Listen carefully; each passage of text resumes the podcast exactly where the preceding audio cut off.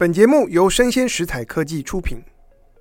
大家好，欢迎来到影视幕后同学会，我是冯博翰，在这里用经济学带大家解读全球娱乐产业。在过去两年，COVID-19 疫情为我们的生活带来了巨大的冲击，人与人之间需要保持社交距离。在这当中，受创最深的产业可能就是旅游和餐饮吧。还有电影院以及各种各样的表演艺术，像是去年年中疫情升级的时候，我有很多在古典音乐和剧场界的朋友，他们纷纷开始推出网络直播版的表演，是卖票的，从舞台剧到独奏会都有，然后竟然连魔术表演也可以透过网络直播来进行。防弹少年团 BTS 在二零二零年的时候率先推出了全球的网络音乐会。同样也是卖票的，全球超过一百九十个国家，将近一百万名观众共同在线上观赏，创造了四千四百万美金的全球票房。然后就在去年底，韩国的一出非常经典的音乐剧《Jack the Ripper》是改编自开膛手杰克的故事，他们也推出了在韩国演出，可是同步在台湾、香港、新加坡进行海外直播。我们在台湾不只可以透过网络观看，微秀影城也推出了电影院直播。让粉丝可以买票进电影院里看直播。究竟当越来越多的音乐会、音乐剧和各种表演艺术开始进行售票的网络直播，对产业生态究竟会带来怎么样的影响呢？会不会以后我们越来越多的台湾观众都是透过直播跑去看韩国人的表演？这样又会不会冲击到我们本地的表演艺术市场呢？我在台大上课的时候，总是跟学生说：“日光之下没有新鲜事。如果我们想要了解和预测正在发生中的产业现象，往往可以回到过去，看看历史上曾经发生过的产业案例。那么，在表演艺术领域，全世界就我所知，第一个开始做直播，而且是大规模电影院直播的，就是美国纽约市的大都会歌剧院。”所以今天我要来和大家聊聊表演艺术史上这一场划时代、革命性的直播，为歌剧产业带来了怎样的影响？我先跟大家介绍一下大都会歌剧院，它的英文名字叫做 The Metropolitan Opera。我这里所要指的，并不是歌剧院这样的一栋建筑，而是位在纽约市的一间公司，常驻在林肯中心，由非营利机构大都会歌剧协会所经营。每年负责制作一档又一档的歌剧演出。大都会歌剧院成立于一八八三年，历史非常悠久，而且是全美国最知名，也是每年票房和制作预算都最高的歌剧公司。在二十世纪初的时候，大都会歌剧院的首席指挥曾经包括了托斯卡尼尼和知名的作曲家马勒，这些可能都是我们在音乐史上面啊会念过的人。然后，这个大都会歌剧院有他自己专属的乐团、合唱团、舞团，还有数百名的舞台技术人员。他们常驻的场地有将近四千个座位，每年推出二十五到二十八档歌剧制作，多达两百四十场演出。讲到这里，你可能会说，我又不听歌剧，说这些对我来讲很陌生耶。没错，听歌剧的人的确是越来越少。其实，在一九八零年代和一九九零年代，可能是受到录音和音响设备普及的缘故，歌剧的人口一度是增加的。但是到了公元两千年之后，会走进歌剧院看歌剧的人就开始下滑。以美国或甚至以大都会歌剧院来说，曾经连续五年的时间，观众的平均年龄从六十岁增加到六十五岁，等于是每过一年，观众的平均年龄就增加了一岁。到了二零零七年的时候，在美国的成年人当中，有三分之一的人每年会去听至少一场的音乐剧或交响乐团的演出。奇怪，这个比例怎么比我想象的要高这么多啊？但是呢，只有不到百分之五的人每年会走进歌剧院。所以，大都会歌剧院原本啊，在公元两千年之前是可以常常满座的，但是后来上座率也开始逐渐的下滑，慢慢降到了七成。这个对于歌剧院的经营和财务会是很大很大的警讯。就在这个当口，大都会歌剧院请来了一位神人来担任总经理，他的名字叫做 Peter Gelb。你可能不知道这个名字啊，但是 Peter Gelb 在接任大都会歌剧院之前，他是 Sony 古典音乐的总裁，他策划也促成了大提琴家马友友的各种跨界合作，然后他制作过《卧虎藏龙》、红色小提琴。和铁达尼号的电影音乐专辑，然后他跟歌剧的唯一关系是，他在公元两千年的时候，成功成功的说服了 Pavarotti，然后制作推出了世界三大男高音联手的圣诞节音乐会。所以呢，大都会歌剧院请到了 Peter Gilb 来救亡图存。那么，这位 Peter Gilb 会推出怎样的创新变革呢？我们先想想看，西方的古典歌剧为什么会渐渐的衰微下来？当然，可能曲目都很旧吧，或者是表演也缺乏创新。别的不说，想了可能就觉得不亲切。就算你喜欢听歌剧，可能你会觉得歌剧演出的票价也非常的不亲切。那可能在一个大的歌剧院当中，扣掉四五层楼高或者是边边角角的座位，一场歌剧的票价少则一两百块美金，好一点的座位可以是四五百块美金，很贵。然后当你走进剧院，你发现多数的观众是那些很有钱的老先生、老太太，他们都盛装了，老先生穿 tuxedo 打个领结，老太太穿礼服。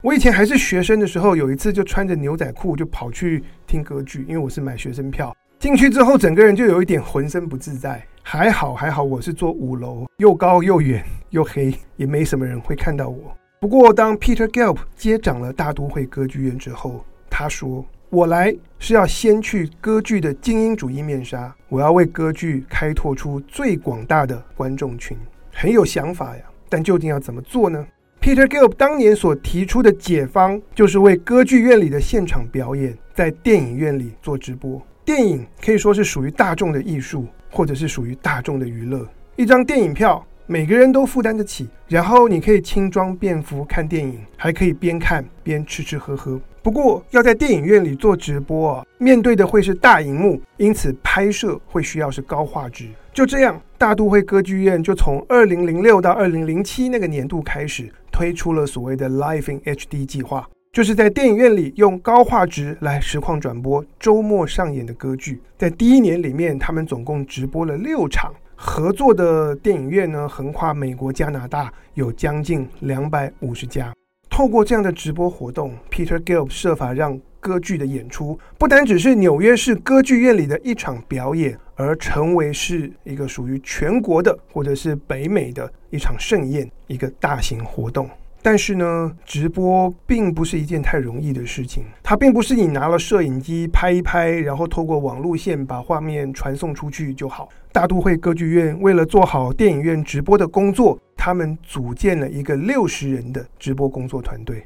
好多人，然后添购了十五台摄影机，台前台后都安装了。为什么？有的摄影机是要拍舞台的全景，有的摄影机是从不同的角度可以拍到演员的特写，或者是跟拍不同的角色。然后在后台也有摄影机用来拍演员的书画和准备工作。或者是场景道具的机关，在表演前或中场休息的时候，也有摄影机是用来拍摄工作人员的访谈。大手笔啊！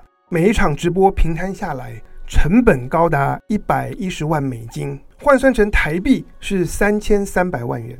那么这样的直播要怎么回收呢？其实电影院有卖票。然后回到二零零六年的那个时代，一般的电影票价大概是八到十块美金，那看歌剧直播要二十二块美金。然后票房收入就电影院和大都会歌剧院五五对分。就这样，在二零零六年底，大都会歌剧院推出了他们的第一场电影院直播，演出的是莫扎特的《魔笛》。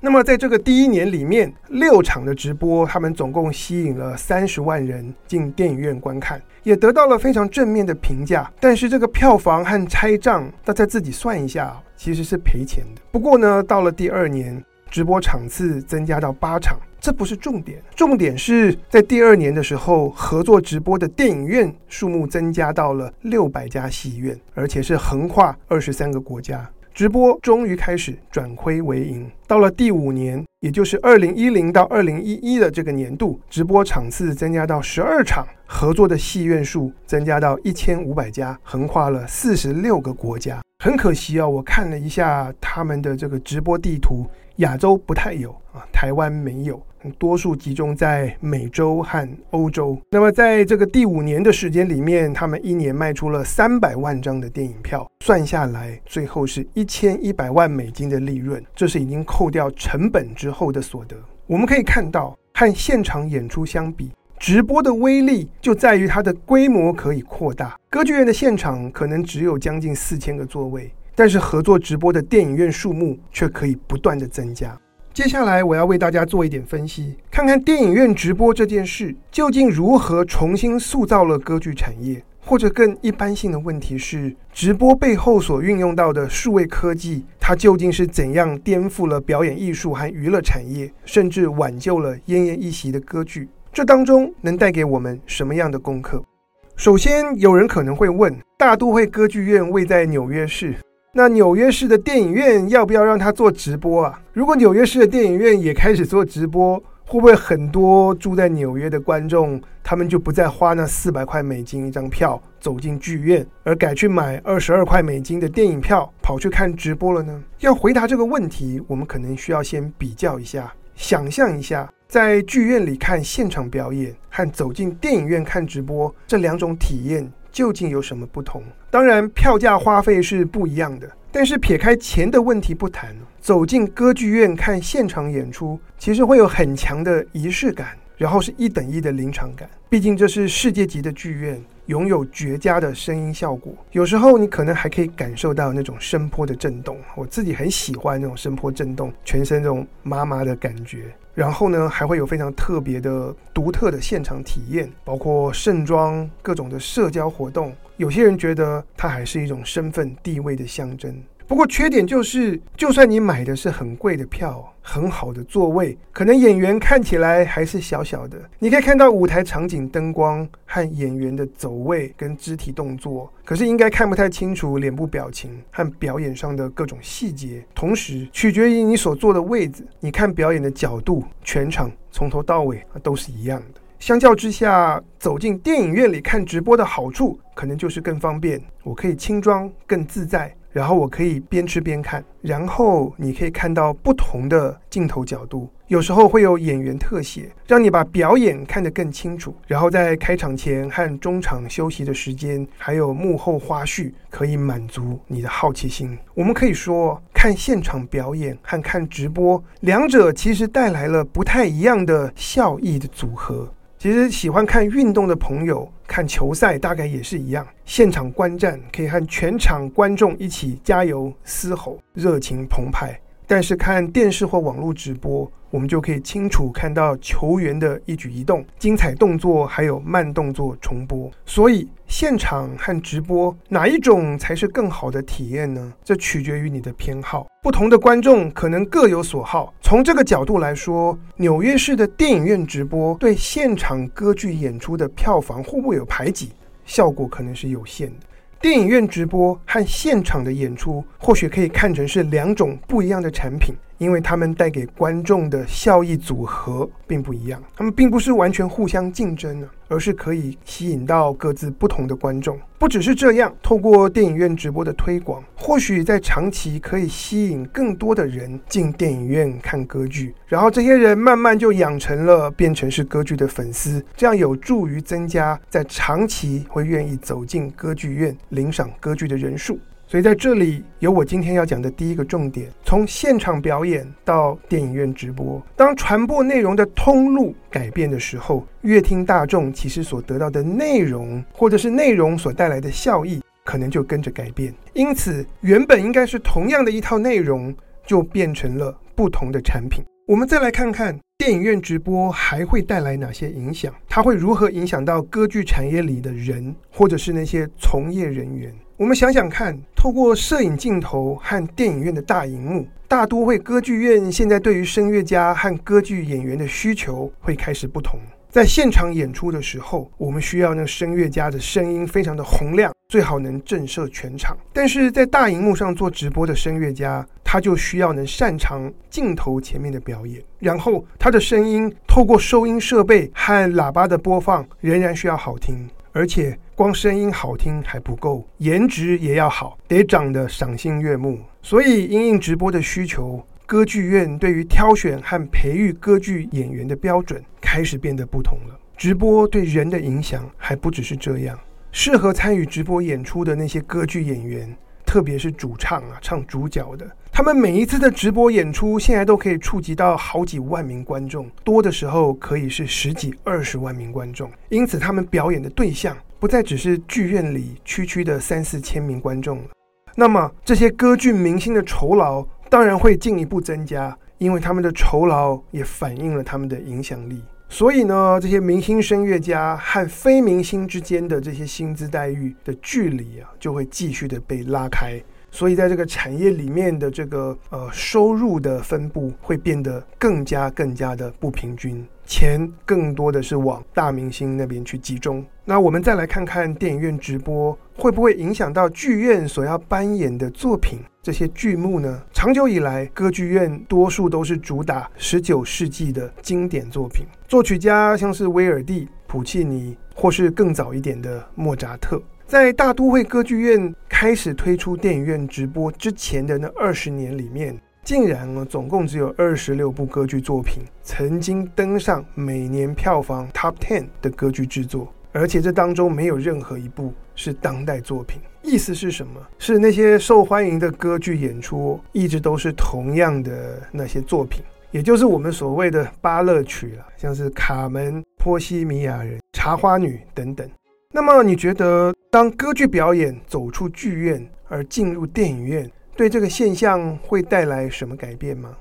想想看。会进电影院里看直播的人，可能很多都只是轻度的歌剧爱好者，或者是大家出于新鲜感、出于好奇，偶尔看一次歌剧。在这样的情况之下，如果你好几年才看一次歌剧，你会去看比才的《卡门》，还是会跑去看盖希文的《波吉和贝斯》？你可能根本不知道波吉和贝斯是什么东西。但如果二选一，我猜多数人都会挑选他们耳熟能详的《卡门》。社会学家 McPhee 有一部经典的著作，叫做《大众行为的形式理论》。他在这本书里面告诉我们，很多轻度的消费者，他们往往只会去看那些高知名度的作品。因此，歌剧院如果要把他作品推到电影院里去做直播，希望能冲刺电影院的票房，当然要推出最热门的歌剧作品。意思是，电影院直播其实会让那些经典歌剧的演出变得更加更加的知名。直播技术会让那些原本就是热门作品的影响力发挥得更加强大。不过，事情到这里还没有完。每一年直播过的作品，其实都是用数位格式的录影和传输。因此，当直播结束、大功告成，他们就变成了一个又一个的数位档案，也就是数位内容。不过，直播技术所带来真正戏剧性的冲击，其实是它改变了产业结构。在公元两千年的那十年当中，在美国总共有一百八十家的歌剧公司，他们每年的歌剧演出总票房是七点二亿美金。然后，这当中前四大歌剧院的票房占了多少？你可以猜猜看，超过了一半。也就是说，在歌剧这个领域里面，不同歌剧公司的市占率其实是高度集中，集中在那些明星公司。那么，在大都会歌剧院推出电影院直播之后，情况会怎么改变呢？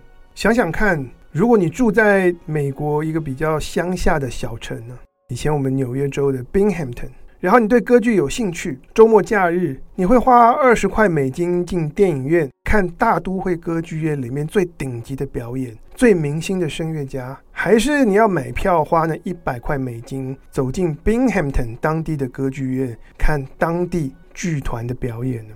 很多人的选择可能都是大都会歌剧院吧，毕竟电影荧幕上面的这种高画质呈现还是相当的有这种让人沉浸的效果，所以。透过电影院直播，歌剧的市占率恐怕会更加更加的集中到大都会歌剧院。在 Binghamton 真的有一家地方性的这个剧院，叫做 Tri Cities Opera。他们的总经理就说，大都会歌剧院侵略了我们的市场，所以娱乐产业里面赢者全拿的态势啊，在这里会变得更加的明显。产业龙头和明星，他们才是直播技术的赢家。那么，在大都会歌剧院办直播非常的成功了之后，其他的歌剧院会不会跟进呢？全美国第二大的歌剧院，也就是旧金山歌剧院，就曾经尝试要模仿大都会歌剧院的做法。所以他们在二零零六年，在大都会歌剧院推出电影院直播大获成功之后，你觉得其他的歌剧公司会不会开始模仿呢？当其他的歌剧院也开始模仿之后，大都会的策略是不是可以继续保持成功？其实就在大都会歌剧院开始推出直播之后的第二年，全美国的第二大歌剧院旧金山歌剧院就开始仿效类似的做法。也开始在电影院里办直播，不太成功。然后之后他们就把这个计划停掉了。为什么？